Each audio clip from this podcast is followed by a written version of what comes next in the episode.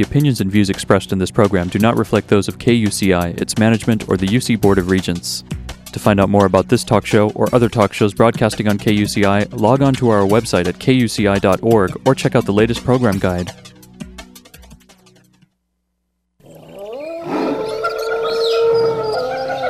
Sounds of the Anteater Kingdom on 88.9 FM KUCI in Irvine.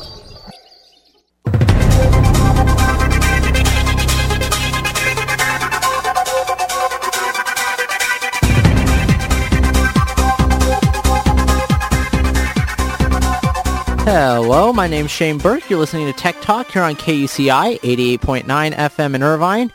Today, my guest and actually my new co-host is Ravind Kumar. Yo, what's up, guys? Say hello. Um, so Ravind is, uh, well, why don't you tell people a little bit about us? Because um, you've been on the show a lot, but if this is peop- everyone's first time uh, listening to us, this, you know, this is the first show of this quarter. Tell everybody a little bit about your background. All right. Well, I'm a bit of a strange case when it comes to technology. I came to UCI in fall of 2007, if I'm not mistaken, uh, doing CSE, Computer Science and Engineering. I was all into the tech. Uh, ended up actually transferring into journalism. Slightly different, a bit of a 180 there, but I've been working with computers for about 10 years now. Uh, repair, technology, I've done... Um, I've done production level stuff. I've done service. I've been to conferences. Uh, I've, you know, I, have been all over the place, and I always keep up with tech news.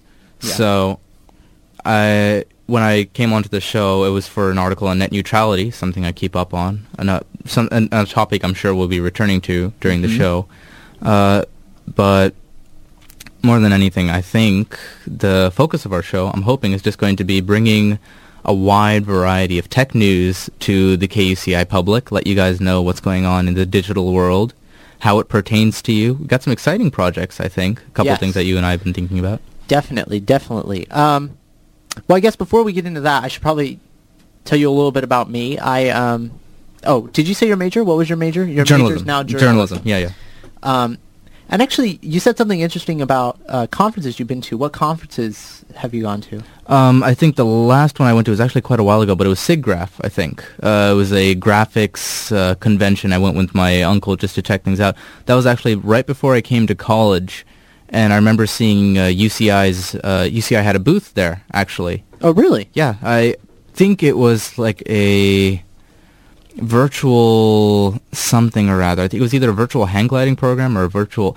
No, it was. I remember seeing this as well when I was doing the UCI ICS uh, walkthroughs. It was their virtual rainforest. Oh, They had this virtual rainforest set up where you walked around with these tablet PCs, and each tablet PC had like some wildlife thing, and you could walk up to a barren desert and add stuff and drag and drop. really? That's kind of cool. Yeah, it was really interesting. Um, yeah. So I mean, UCI is actually very involved in you know these sorts of tech areas, and, and it's really cool. Um, we were just talking a little bit earlier, um, and you may have uh, from if you've listened to the show previously, you know that I talk a lot about OWASP, which is the Open Web Application Security Project, and UCI recently hosted the conference called AppSec here um, in the in the Student Center. So that was really cool. I volunteered there, and um, I really enjoyed that, and I definitely learned a lot. Um, I made a lot of good contacts and people that will probably be interviewing on this show. So uh, which is always going to be exciting. We're, and that's something else we're hoping. We're hoping to have some very informative interviews, yeah, get some people from all across the industry to give you guys the information you need to be, you know, stay well informed. Yes, and I think um, being informed is the most important part, especially with the internet um, kind of exploding the way it is. We want, um, we I believe we talked about policymakers before about them being informed, but I think also if you empower the public by making them informed about these sorts of t- uh, issues, um, then they can protect themselves to some degree, and um, you know, we can further advance the technology and uh, really invest the resources and understand why we need to invest those resources in whatever tech topic uh, may be applicable, whether that be something like green energy or something like, um, I don't know, net neutrality. Yeah. more than anything, uh, what I hope that we will be able to partake to you guys, our listeners, is that just because it's tech doesn't mean you don't know anything about it. Yes. There's an, a world of opportunity out of there, and everything we do now is almost digital. So more than anything, don't take what you're hearing in the public eye uh, to be the only thing out there. We want you guys to get a really broad grasp of everything from net neutrality to uh, internet policy to privacy, security, uh, piracy, everything that we can get our hands on. We want to make sure you guys have the best possible information. Yeah, and um, I know you've interviewed ICS professors on net neutrality. I've interviewed on this show um, researchers with respect to al- that did algorithm research. Justin Ma, he's now a postdoc at UC Berkeley. Um, so we want to bring you um, in-depth information, but we also want to break it down in case you don't have the same background that we have. You know, I'm very programming background. You're definitely much more network um, oriented than I am. So I think um, our different backgrounds is definitely going to be a good complement. Yeah. And um, it's also great that this show is going to be able to stay around because I'm, you know, I'm no longer a student at UCI. I'm just uh, in the interim, hopefully going to go to medical school. So it's great to have someone. What are you? You're a I'm going to be a senior, but I'll be here for Senior. but I'll be here for at least another year. okay. And I'm well, you know, you guys can look forward to there being a future to these to tech talk and tech news because it is important. Digital era, you know, you guys. I'd say that we spend most of our even just growing up more and more. You're seeing technology everywhere. Yeah. So uh, we aren't going away if you guys aren't going away. Very good, very good to say. And I think that would actually be a very nice precedent to set is have um, a new co-host come on every every year so they can kind of get the the um, gist of how you do the show, and um, eventually, you know, have the show propagate on very very long, even after we're gone. So, well, not hopefully not dead, but Yeah. but you know, gone Yeah. from UCI. So um, that's what we have planned.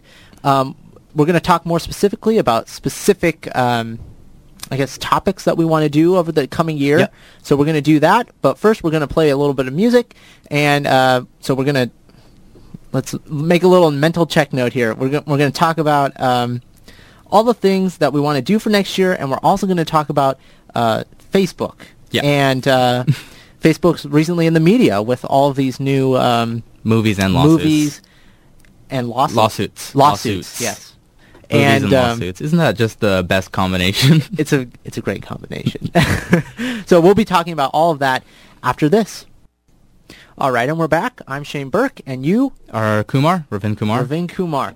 Um, did I introduce you earlier? I hope I did. Yeah, you did. You Okay, did. We good. went through the whole thing. Oh, great. Okay, good.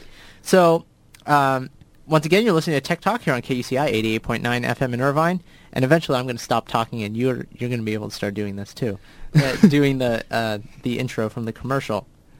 So, um, what we're going to talk about now is what we have planned for the future. What what kinds of things are uh, you interested in doing on this show? Uh, on my personal plate, uh, I want to continue going through the ICS department. There's a lot of really interesting projects that are going on, have been going on, and continue to go on. I think more recently I heard, I'm not sure whether I'll be able to follow up on this or not, but apparently the engineering department's got something planned in the photovoltaic. They're doing some solar research. Wow. which is an interesting project I think we should look into. Uh, I'm hoping to do a follow-up with Professor Jordan. He's the professor I did an interview with for my net neutrality article. And I want to get his commentary on the recent Google-Verizon agreements over summer, which is something else I'm hoping we'll talk about. Both Google and Verizon came together and sketched out something uh, regarding net neutrality. People got really freaked out about it uh, because it said that Verizon more or less could do what they wanted with wireless networks and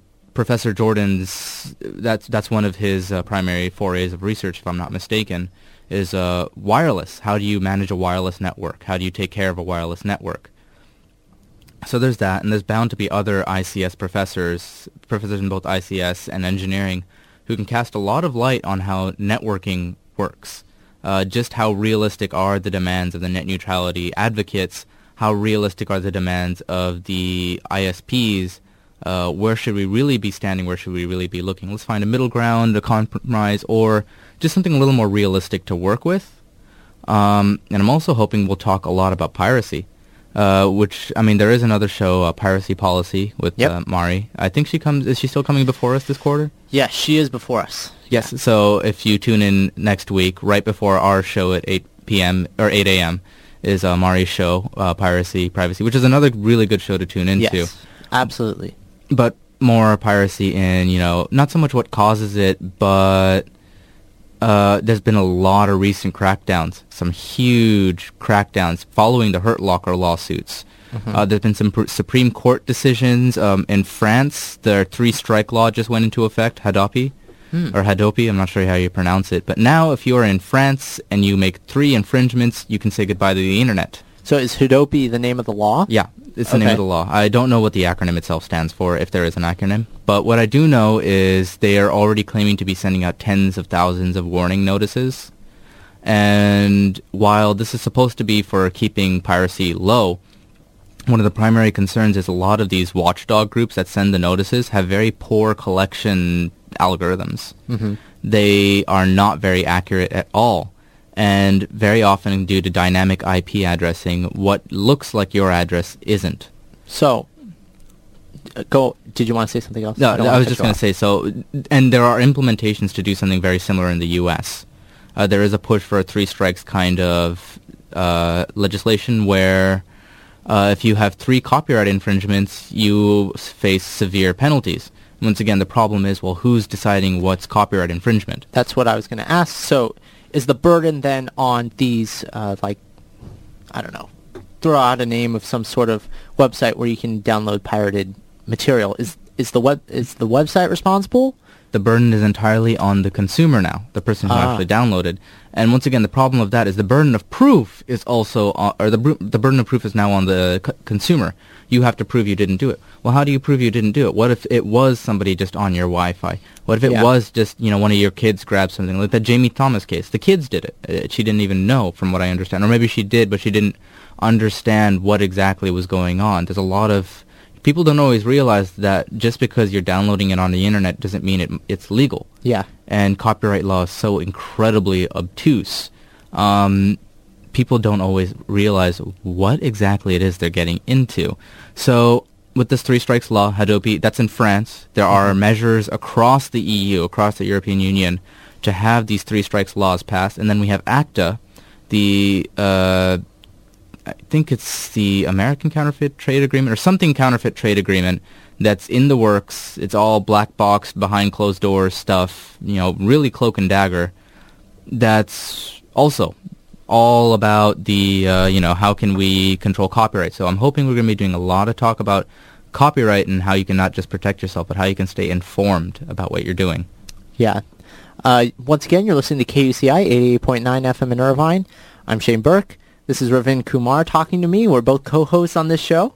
Um, so, I mean, that's definitely a very interesting topic. It, but uh, the thing that I kind of wanted to ask you, and you might not know this off the top of your head, but so who's actually collecting, who's determining whether you're, who's collecting the information, the IP addresses? It's I'm not sure of how France is doing it. I know in England they passed the digital economy bill. They set up a government agency where everything is supposed to go through the government agency. But at the same time in England they also have a law firm. It's called ACS Law. It's uh, I can't remember the name of the lawyer in charge, but they are in the business of racketeering. They send out these threatening letters, say pay us 100 euros or else we'll take you to court even when they don't have any real proof. They just hope that people will pay up the 100 euros and not really check whether they did anything wrong or not. Because a legal threat, you know, 100 euros is still cheaper than an hour of a lawyer's time. Yeah. Same thing in the U.S. If you get a legal threat and says, you know, pay up $1,000 or we'll take you to court, uh, talking to a lawyer about what to do for five minutes can cost you $1,000. Um, so, you know, just because the government says we're going to be policing it doesn't mean that it will be policed properly. And also in government, you if you listen to politicians and the way they talk about this, like Joseph Biden, uh, our VP, Vice President Joseph Biden recently said, you know, oh, we're losing so much money to piracy around the same time that the Office of Statistics, I think, like the uh, the government accountability office or some some office in the government that does these kind of studies said no, there's actually they're not losing that much money at all. Hmm. It's and mind you, eh, this is like Blockbuster recently declared bankruptcy. Yep. Yeah. which is something we can talk about. Yeah. but why? Because of Netflix, Netflix and Redbox, and you know all this online Hulu, and they tanked, and it's not because of piracy. But oftentimes these Hollywood execs will blame it on piracy. Oh, you know, this movie didn't do well; it must have been piracy. What if the movie was just bad? hmm Then it's not piracy; it's just you ha- you had a bad movie. Yeah. You know, um, if the Love Guru happened to suffer from a 50% piracy rate, it's not because it was oh so good that they wanted to pirate it. It's like I saw that movie; it was terrible. It was a waste of money. I should have pirated it. Yeah. So, I mean, I guess the thing that is interesting to me is that is it really um, that people are, are pirating because they don't want to pay, and that and that's why. Um, well, is it that people are pirating and they're not going to the movies? Is that really the cause of the losses, or is it that people's viewing habits are just changing. We're getting used to watching things on smaller screens. It, it sort of began with videos. You know, you watch it now on your TV, and now you're kind of going to the smaller screen, like cell phones and, and computer screens. I think that's a big thing. The problem with a lot of these industries, both music and movies, is they are behemoths. Mm-hmm. They move very slowly. iTunes did the right thing. They jumped onto the digital music market, and they own the they iTunes owns the digital music market. Now there are problems with iTunes. I mean, if you want to argue about you know, digital rights management, if you buy a song, shouldn't you be able to use that song wherever you want? You have services like Amazon and Yahoo where they do something similar, but without those restrictions. Um, the movie market really hasn't done anything like that. Same thing with the TV. Recently, I'm sure you guys heard about this, that whole campaign with Time Warner and all the cable networks saying, hey, you know, the, the, the cable TV networks want to steamroller you guys and we're not going to negotiate with them. Well, that happened. That, that almost happened. The cable networks wanted to spike prices to get more money because, you know, they're claiming, oh, you know, we're losing viewership, we're losing viewership. Well, the viewership's going, transitioning online. Mm-hmm. I watch a lot of stuff online. I, you know, the entire six seasons of Lost, I've been watching over Hulu. I didn't watch it on TV. I watched it on Hulu, and then I rented it over Netflix. Um, so there's, you know, what what did uh, Lost premiere on? I don't remember what network it was. ABC. ABC. Yeah. ABC did not see a single penny from me watching when that was playing over the TV. I watched it all online. And they did receive money. And They, they received money through Hulu. Yeah, there's some advertising, but I don't think they And take that into account. Oh, I I feel like they're saying, "Oh, look at our TV revenue; it's so low." Well, if you look at your digital revenue, this is like if you look at the decrease in CD sales and the increase of MP3 sales, they exactly correlate. yeah. It has nothing to do with piracy. It's like, "Oh, we're our CD sales are decreasing. It's because people downloading your music." Yeah, they're downloading your music and they're paying for it too. Yeah. I just want to remind you, you're listening to KUCI 88.9 FM in Irvine. This is Tech Talk. I'm Shane. This is Kumar. Um, Well, I actually wanted to ask you about this as well. oh, sure. Um, you have a lot of experience in software design, which is fantastic. Um, actually, software design, particularly in terms of copyright issues and not just piracy, but in general, um, I know you're a big advocate of open source. Yes. Uh, the GPL, which is the uh, Uh, I think I want to say global. yeah, I think it's public global license. public It's- license. I know it's public license. Um, but in your experience, how does this kind of how does copyright work? Because the GPL is one really good way for software to copyright their works, but still retain that open source uh, nature. But then you have, you know, that recent case. What is it? Novell versus um, was it Unix? I think, or something like that. I can't remember who it was, but it was. I don't know. It was a security firm versus another security firm Oh, and security firm A said, "Hey, security firm B copied our code," and I think it was Novell versus I can't remember what the other one was. But in, in the software world, how do you guys deal with these copyright issues? so I can speak to open source. I mean, you basically just copy, you know, you copy and paste the, the license on the top of your code, and people can basically use that code and modify it as much as they want. There really isn't a concern. Where it really becomes a concern is where you are starting a company, you know. Um, so that's probably why you heard about all these security companies. Definitely for companies like the security companies you mentioned, anyone that's kind of distributing software to people that are going to utilize it, it becomes a much more important issue. You know, Like, do you have any experience in that, or have you talked to people within this within this programming industry who might know more about this? Because I've always wondered, because from the developer's perspective, it's very different. From the developer's perspective, Mhm. you know, this is something I put together, yeah, and you know, I'm trying to, I built this so that I can make a profit, and now somebody else is using it. yeah. Um, So, I mean, I guess the thing from a developer's perspective, if you want to make profit by actually coding, then you want to somehow prevent that that code from getting out. If you can, you want to protect it. So, like if you're writing something in Java, then you want to compile it. You know, so all they have is the product itself in a functional form, and not what is actually making it work. And that's, you know, just kind of if you want to make money as a programmer, if you have a program that's functional and accomplishes what the, the customer wants, and then you try and sell it, and they see maybe it's like 100 lines of code, then they might say, well, wh- how come you're asking this much money for it? So, you know, there's kind of a two-way street there where you, if you kind of keep the client in the dark a little bit about how much work you actually do, you can either charge more or less, depending on what the situation is. I think a specific example, for instance, uh, World of Goo, Mhm. a game company. Have you heard of the game? No. It's an indie source game. Uh, World of Goo, it suffered a he- extremely high piracy rate. Uh, even though it was released without DRM, there's no control, there's no safety checks. It was an indie group. They sold the game for not very much. There was a extremely high piracy. There was a lot of piracy over it, even though it was really cheap. Uh, another game, um, Machinarium, I think. Same thing, indie game, huge piracy rate. Although that one I can see why. It was like a $20 game for an, a fairly short gameplay. I can see why people weren't that impressed. But then on the other hand, you have a game called Minecraft. Uh, Minecraft is like this Lego game. Basically, it's a huge Lego game. You can build these massive structures. And that guy's made about 600,000 euros within Wow. a period of a few months. People just keep buying the game. And the way he designed it was he designed it so that even if you pirate it, there's certain features you won't be able to get your hands on. Ah, And those are mostly the multiplayer world sharing features. And, you know, if you want it, and then you pay for it. And the way he sees it, or the way he's seen it is, you know, piracy is great.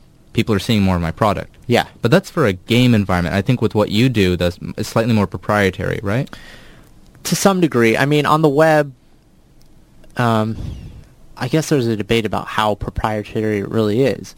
But um, I would say that certainly when you have, when you're doing something on a desktop, you have a lot more control about how people can actually use the, the information, that, that program.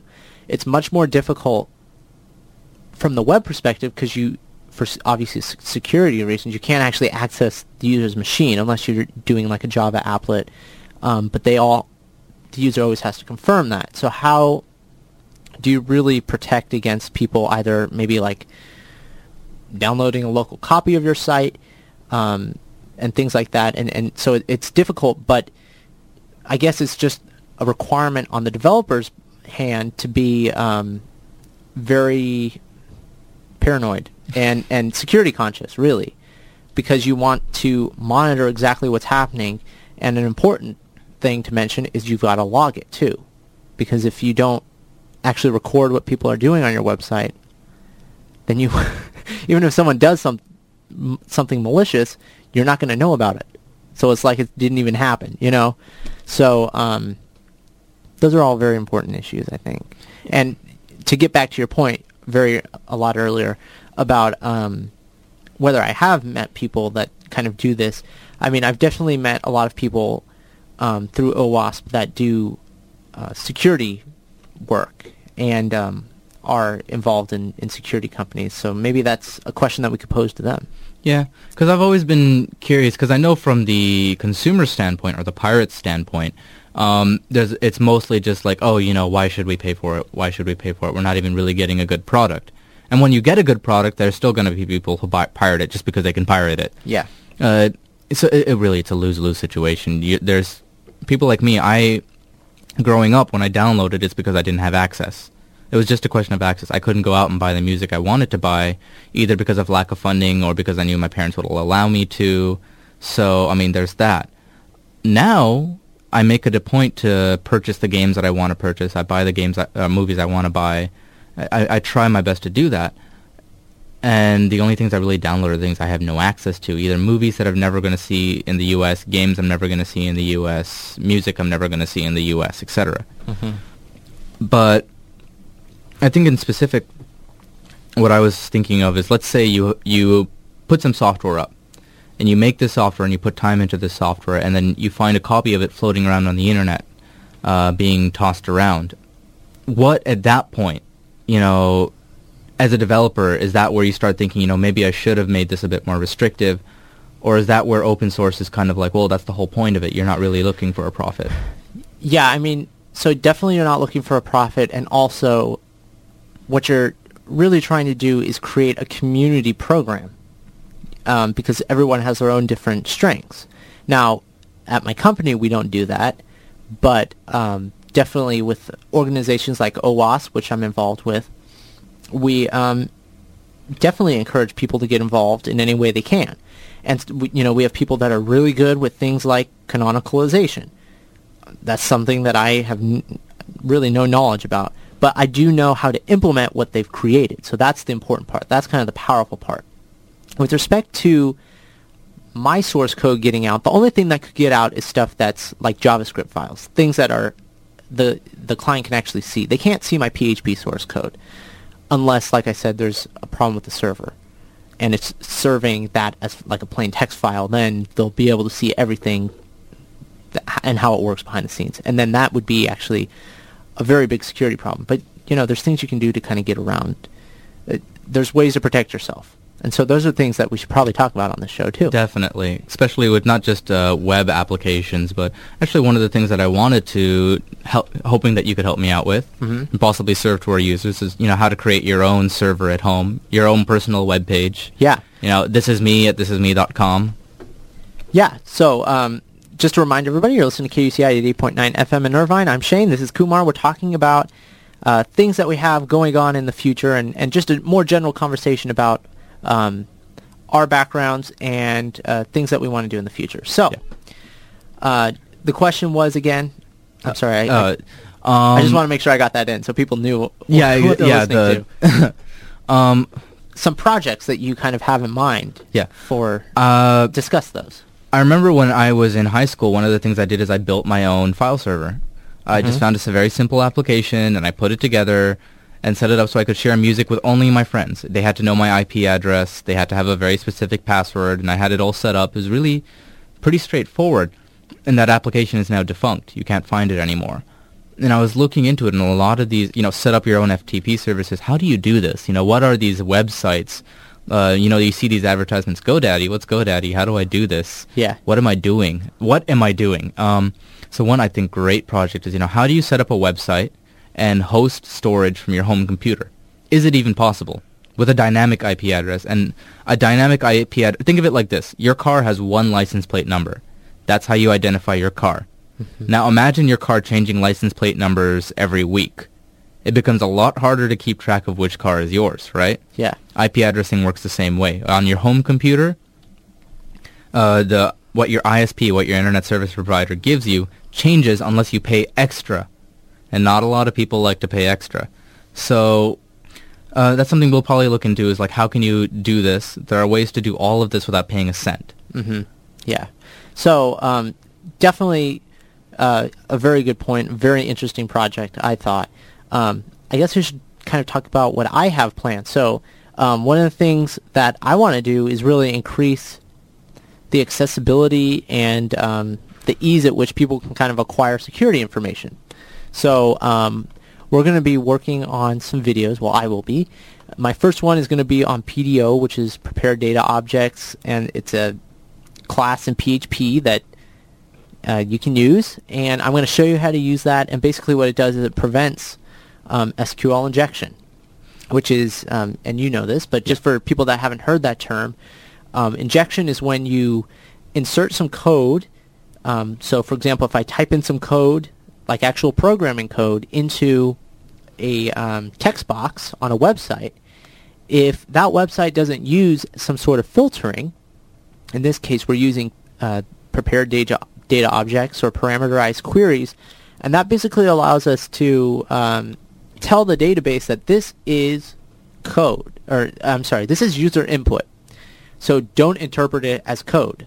Don't interpret this as valid SQL or structured query language, um, which is something that we talked about in the past. If if that's kind of um, gobbledygook and you don't understand what I'm saying, then just go back to one of our earlier episodes. I had a whole bunch of tutorials on on uh, things like uh, SQL, structured query language, PHP, HTML, CSS, JavaScript, uh, with the jQuery um, library. So you can learn all those different technologies that I just talked about.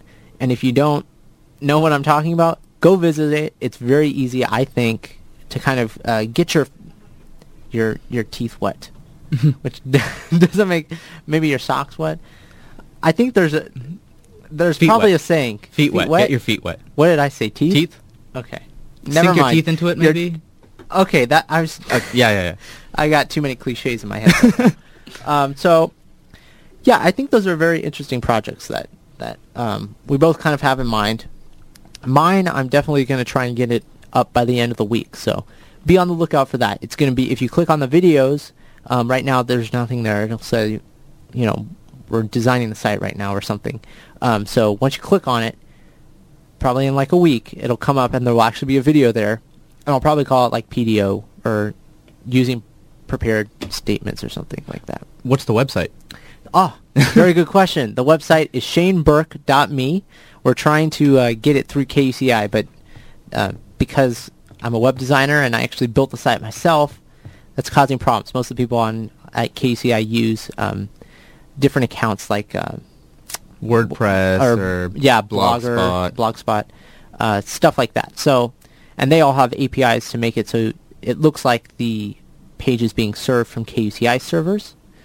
Um, with mine, I actually need database access. So that's it gets a too technical, and I probably shouldn't be talking about all this on the air. But i- it's fine because um, well, that's you. That you're you're, Yeah. you're our code guy. I am only vaguely familiar with code. well, I mean, I, I probably just shouldn't be talking about it. So the powers that be don't get mad at me Ah. at KUCI. But um, you know, so but that's basically uh, where we are. So Yeah. ShaneBurke.me for the time being. We've got that URL for a year. I just renewed our subscription. Awesome. So um, we'll have that, and it'll be there. And even if you go to it, I'll just have a redirect. If you go to ShaneBurke.me and we decide to change the URL, it- it'll just redirect you to the correct URL. Yeah, So- and there's probably going to be other uh, videos in the future. I'm looking into doing both a tutorial on how to build a computer, and not just build a computer. I'm hoping to show you guys how to build a DVR. Oh, that's right. I remember you telling me about that. So talk a little bit about what you actually want to accomplish and and um, etc. Well, I remember one of the things I was looking into when DVRs first became popular is you can build your own. Uh, DVRs, digital video recording. Uh, pretty much now they're not as expensive as they used to be. You can get a pretty decent DVR from your TV company for, you know, I think like, I think Cox has it for like an extra 40 or 50 bucks. You can get a DVR. One problem though that m- my family has is we can only get a certain box. Yeah. Time Warner won't give us a different box, and our box is horrible. So, So- in this case, what you can basically do is you get a specific kind of case, you get a specific kind of motherboard, you get your parts together. Mm-hmm. The nice thing about building your own is you no longer have a storage limitation. Well, that's great. So what you can do, and because hard drives are dirt cheap, um, you can pick up you know two to four terabytes of hard drive. That's a lot of space. You're, you're, you're talking hundreds of hours of HD video, and you can plug this all together. You can put it all together into this uh, shiny little metal box. And then as you have everything together, we're going to be going over the different kinds of software that you can use. Uh, there's different DVR softwares out there where pretty much all you have to do now is you take your HDMI output, that's your high definition output from your TV or whatever it is, you plug it into your DVR box, and you should be able to capture anything that's coming off of your TV cable box. In fact, I think most cable boxes specifically have an output for DVRs now. Oh, uh, or yeah, they, there, there's something there. You know, there's one output to TV, HD output to TV, and there's a second layer of component outputs to something else. like a TV or yeah, something. Yeah, and even your TV, all TVs have some form of output. Yeah. like a generic. You know, this is everything that's on this TV. Um, so we'll be going over all of these different things. The goal, of course, ultimately, is so that you can go home and put together for probably under about five hundred dollars. You're actually even maybe even cheaper than that, depending on how uh, how available the components are. You can put something together that will take your HD source and record it. It'll burn it, record it, stream it to your home network if you want to. There's going to be ways to set that up. So you can build your own home theater box. So you record it on your TV, you watch it on your computer, you burn it on your laptop, and you can re-record it hundreds and hundreds of times in high def. Or maybe your remote control could be like a cell phone or something. There are ways to do this. I'm I'm just thinking out loud. Yeah, it could be really cool. There's probably a way, you know, I don't know if there's like iPhone apps or some sort of like open source I'm sure there but- is. But yeah. I will, I'll be doing some research into that. I'm hoping to bring something forward in a series of videos because you have to see that, Yeah. you know, how to build Yeah. your own computer. You know, screw this into this hole. What the? Um, that's not going to work. So that's something I'm hoping to give you guys. Hopefully to look forward to either this quarter or next. It takes time to figure Yeah. these things out. That was the thing with my security tutorial. I planned to do them over the summer, but that didn't work out. Yeah. But um, so the thing about the security, just to kind of uh, fill you in, is um, I kind of forgot to talk about this. I'm going to actually show you also how to implement ESAPI for PHP, which is a OWASP project, and um, basically it allows you to secure any website, and um, really with kind of like limited knowledge of security. But that's very powerful because it'll allow you to actually, you know, implement security, which is pretty much essential on any website uh, for your own protection and for the protection of your users. Uh, so that's what I'll be doing in uh, what year is this? Two, 2010. 2010, 2011 school year. Mm-hmm. It, it is honestly, it's going to be really exciting. Yeah. Uh, there's a lot of weird stuff happening, uh, both policy and otherwise. Uh, we have a lot of these changes with net neutrality coming. Um, there's a lot of hardware changes. Oh, that's right. Recently, ATI dropped, or ATI is dead. There Oh. are no more ATI video cards. AMD just killed the brand. Well, there you go. some weird stuff happening in the technology world. For those of you who don't know, ATI is a video card company. They are one of two that are big. There's ATI and there's NVIDIA. Chances are you have one of the two, or some Intel integrated, whatever. Um, but yeah, uh, ATI has honestly been making some incredible graphics cards really powerful hardware. And NVIDIA has been rebranding older cards and pretending that it's new hardware. Um, so you'd think that ATI would be holding, doing pretty well. Well, AMD recently axed the brand. Uh, we will not be seeing any more ATI HD 5 series, 6 series. It's all going to be under the AMD brand. AMD, uh, s- something microsystem design, American microsystem design, maybe. I don't know. I have no idea. But AMD is Intel's chief competitor, and or at least they, they, they go back and forth. I think AMD hasn't been doing as well recently, but AMD axed ATI, the ATI that we all know and love. Many of us, I think, all grew up with some form of ATI one way or another. They're gone. We won't be seeing ATI in the future, which is strange. You know, when I think about it, mm-hmm. I remember the ATI All-in Wonder and the Radeon series and all that good stuff, and it's gone. No more ATI. It's all under AMD, and this has been happening. recently. Do we know why? AMD said that it was because ATI hadn't been making as much money. They said it's time to move beyond the brand, uh, which means that they're trying to do something weird. Um, I don't know why they wanted to do that because their new the new AMD card or the new ATI cards just blew the Nvidia cards out of the water. The HD5 series was just incredible, uh, but they axed it. Hmm. Um, and this should be interesting. And one of the things we'll talk about, I think, is just like, you know, how do you deal with all these different... You have Intel and AMD, and then you have ATI, and then you have NVIDIA, and then you have you know, Sound Blaster. You know, you don't need a sound card anymore, but really, do you? What is this? What do these numbers mean? What do these letters mean? What is 7.1? What is HDMI? What What are half the things coming out of the back end of my computer? USB 3.0. Yeah. It's coming out soon. My God, we need another set of cables. more Yeah. USB ports. For those of you who know, and they all look the same. yeah, for those of you who know a computer nerd, their computers are set are a series of cables hanging off everywhere, for God knows what. Um, oh God, it's gonna be weird. yeah. It's gonna be weird. Does it still look the same? Because I Uh, know, like, there's really no way to differentiate between USB 1.0 and 2.0, There, I except assume, by looking at it. I assume it's going to be the same, but I mean, even with USB 2.0, there's different. Con- there's all kinds of different proprietary connectors. Because as long as you stick to that pin design, Mhm. you can do anything. For instance, Samsung has their own proprietary USB design. For someone who has a Samsung phone, they have that flat one. It's flat and it's wide, so you Mm. can't use that mini USB port. So it's basically like a um a standard. Yeah. USB is basically a It's, standard. it's just a standard. That's all it is. It says, you know, what, this is how these are the pinout connections you use. This is the voltages that you use. This is how you send information. And you know, this is the reason that Apple devices are USB 2.0. But good luck trying to plug a USB a USB cable into an Apple device natively. Mm-hmm. you have to go out and buy that twenty dollar cord. yeah. Same thing with Samsungs and a lot of other ones. Fake cameras, for instance, sometimes it looks like a USB, but it's got this little bump in it. so you Yeah. can't use a normal USB cable. All kinds of weird stuff. I don't know why they do that. Um, I'm hoping that we see an end to that at some point, that proprietary stuff. We probably won't. Yeah, no, but there's no doubt it, we won't. it, it's helpful to, I guess, wish. Um, once again, you're listening to Tech Talk. I'm Shane Burke. This is Ravind Kumar. You're listening to KUCI 88.9 FM in Irvine. We're going to take a quick break, and we'll be back right after some music and PSAs.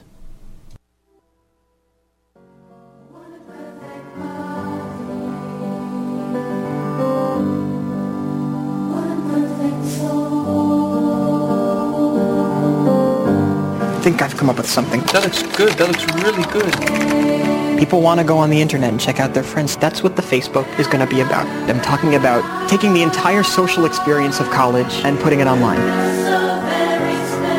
You made the Facebook. Yeah, groupies. This is our thing. Here's the arrangement. Dustin is vice president and head of programming. Eduardo is CFO and owns 30% of the company. Any questions? Who are the girls? Site got 2,200 hits within two hours. Thousand. 22,000. Wow. We don't know what it can be. We don't know what it will be. We know that it is cool. I'm Sean Parker. Sean Parker founded Napster. Nice to meet you. A million dollars isn't cool. You know what's cool? You? A billion dollars. You think you know me. I've read enough. You know how much I've read about you? We don't need him. You're going to get left behind. It's moving faster than any of us ever get left behind. Is there anything that you need to tell me? Your actions could have permanently destroyed everything I've been working on. We have been working on. Did you like being a joke? Do you want to go back to that? Mark! This is our time. You're being accused of intentionally breaching security, violating copyrights, violating individual privacy. Your best friend is suing you for $600 million. As for the charges, I believe I deserve some recognition from this board. Uh, I'm sorry? Yes. I don't understand. Which part? All right, you're listening to Tech Talk here on KUCI 88.9 FM in Irvine. I'm Shane. This is Kumar. So what we just heard was the um, the social network trailer. Yep. Um, I'm actually really excited to see it. it. It's not out yet, so we're No, just kind of going to be talking about um, the internet with respect to you know new movies and and how um, I guess Facebook is really kind of becoming a character in a lot of these films. There's It- another film, Catfish, Yeah. that features. I'm not too familiar with Catfish, actually. So Catfish is a documentary. Well, it's debated whether it's actually a documentary, but um, it's a documentary about a photographer who's contacted by this eight-year-old girl to, uh, uh, uh, I guess, like paint one of his photographs, and then um, there's kind of like this love story between the older sister and and the photographer, and then eventually the photographer tries to find the two, and you know, interesting things. It's basically kind of about how people aren't who they seem to be online. You know, Right. it's kind of like that that divide between real life and who you are online, your I- online identity. Right. So um, that's that's what Catfish is about. The social network is obviously about uh, Facebook. Facebook, and actually the creation of Facebook, and this whole lawsuit that kind of occurred um, Recently, yeah. with uh, Mark Zuckerberg, the founder, and some old roommates. Yeah, I think actually I remember I took a actually I'm curious what that uh, the web page after the trailer see something about reveal all facts. Uh, let's click on it. I'm kind of wondering. Um, Oh, here we go. For being the youngest self-made billionaire, Mark Zuckerberg still rocks the North Face sweatshirts, Adidas slippers, and lives in a modest house. Okay. That was far less entertain or Yeah. interesting than I thought it would be. Oh, After so this is just like general knowledge. Okay, Yeah. I thought it'd be something more like this movie is completely based on nothing. Yeah. But yeah, uh, back on topic, I guess, with Facebook. Um, this actually reminds me of something. I remember one of the ICS classes I took was a seminar on uh, computer forensics.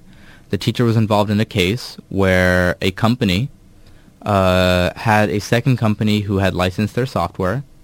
That second company stole said software and used said software to make their own new software, and there, a lawsuit came out of it and it was very ve- the wording of the lawsuit is almost identical. Uh, you took my idea and made money off of it without my permission. Uh, so those of you who don't know, Facebook was started more or less by Mark Zuckerberg and some friends, uh, but Mark Zuckerberg is the one who really made off with it. And then his roommate sued him for money because he had a lot of money, and his roommate was like, "But that was my idea. You know, you can't take my idea." I think the lawsuit fell flat on its face. I'm not sure. I I honestly don't know. Yeah, I'm just very interested by the film. Yeah. I, I, I really want to see it. but the film is really it looks really entertaining like I, I feel like this is like i feel like i'm watching a die hard trailer but it's facebook yeah. I mean, I don't know. It's a good trailer. yeah it is Um, um so we'll see. but yeah i think zuckerberg himself does not endorse this movie as far as i know Well, so um, I actually pulled a clip. He did an interview with Diane Sawyer of World News on ABC, and um, we have a clip where he's kind of uh, confronted with, with the question about this new film. That college was Harvard, and as we said, there were bruising arguments with students there who said they too were once part of the social networking design. One of those closest to Zuckerberg, once his roommate, reportedly behind a big new movie. She stole our website. They're saying we stole the Facebook. Have you seen the trailer for the movie, The Social Network? Um, you know, someone showed me part of it. So are you going to go to see the movie? I don't think so. Would you have liked somebody else to play you? Are you happy with your... I don't know. I've never met him. He seems like a nice guy. Yeah. Actually, his cousin works here. What? Yeah, his cousin is a designer here. We, we have meetings all the time. We're, we're, we're working on designing a product together. Yeah, it's a small world. Very small world there. yeah I don't know. That was a very awkward exchange to me. And I think because this movie is not, it does not look very um, uh, fair to Mark's. Well, I don't know. I guess no one really knows the true story, but it definitely doesn't look like it puts him in the best light. So I I, wouldn't be happy about this film. Yeah, and I, I think Mark. I mean, for for someone who's supposed to be very very rich, he does make a good point. He does live a very modest life, from what I understand. It doesn't seem like he lives a very lavish life. And even though Facebook, I mean, they they've been huge estimates as to what Facebook is worth. But he, I think in this interview, he commented, um, it's a private company, so we don't have to disclose those figures. He's not very. It doesn't seem he's half as arrogant as the movie makes him out to be. Yeah.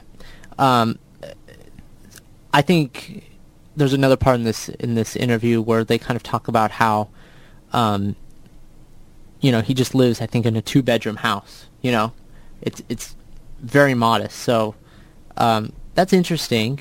I think, um, and he also mentions that he doesn't really have access to a lot of money because it's a privately held company. Yeah. it's not an IPO. So is it really worth two hundred million dollars or you know a billion dollars? It would be if it was publicly traded, of Yeah. course. Well, but if the company doesn't have that many that uh, those capital, assets, yeah. then is it really worth that much money? Well, I think also with Facebook, there's a lot of it is advertising. Yeah. A huge chunk of it is advertising. And then, of course, there's the marketplace and the games, you know, Farmville, that scourge of the internet, and all of those other such games where it's just pulling money out of people's pockets. But if you look at the ads, and you have to think about it, you know, with every day Facebook grows, which means you've got a huge network. So potential ad revenue must be, you know, incredibly high. And I Yeah. think that's where a lot of people are basing their assumptions on. You know, we have this much visibility. How could you not have income? There has to be something here. Plus, they have all that private data. And they have been making, I mean, we talked about this earlier this year. Uh, Facebook has partnered up with a variety of sites. I think even, uh, was it Last.fm or Pandora? Pandora. What- Pandora. Pandora, you know, works with Facebook. Uh, Yelp works with Facebook. They're partnering up with all of these sites, and you know, who knows what agreements they have set up with each of those. But I feel like with this movie, at least, uh, it should be interesting to see because there's already been quite a bit of controversy regarding Facebook, its privacy policies, security. You know, what if you're underage? Facebook used to be college only Yeah. uh, it used to be you had to have a college email address to get in. Now, you know, my friend's, you know, 13-year-old younger sister is on Facebook. Um, a lot of kids are on Facebook, uh, along with adults, along with people in college. There's a lot of concerns about privacy, Mhm. which I can understand. There, and I think you were speaking about this. What, were we off or on the air? I can't remember. But uh, no, with the catfish, people are not always who you think they are. Mhm. Uh, something I'd actually love to talk about at some point is the art of trolling on the internet. That's a partic- a, a possible topic in the future. I think that's just entertaining, to be honest. um, so uh, I think that this year is definitely going to be a very fun one. I, I we're pretty much we've talked about what we can about this new Facebook movie without seeing the film, of course. Yeah. So um, you know, who knows? Maybe we can get some free tickets and give them away on the show. We'll see if we can work that out Yeah, with we, we, can always the movie talk- theaters or something. see- it depends on where they're playing it, but I imagine it looks like it's going to be fairly wide distribution. Yeah. So, you know, we'll see if we can do something entertaining like that, something interesting. Um, uh, you guys should really look forward to some of the interesting projects we have this next, not just quarter, this next year. Yeah. Um, and beyond. Gonna have a lot of fun. I think that that being the key phrase in there. a lot of very interesting ideas that we have planned for the show. So definitely stay tuned. Once again, you're listening to uh, Tech Talk here on KUCI 88.9 FM in Irvine. I'm Shane, Uh, my name's Kumar. and um, we'll see you next week. Right, uh, right after this is going to be the Blues Disease with Jeff Scott.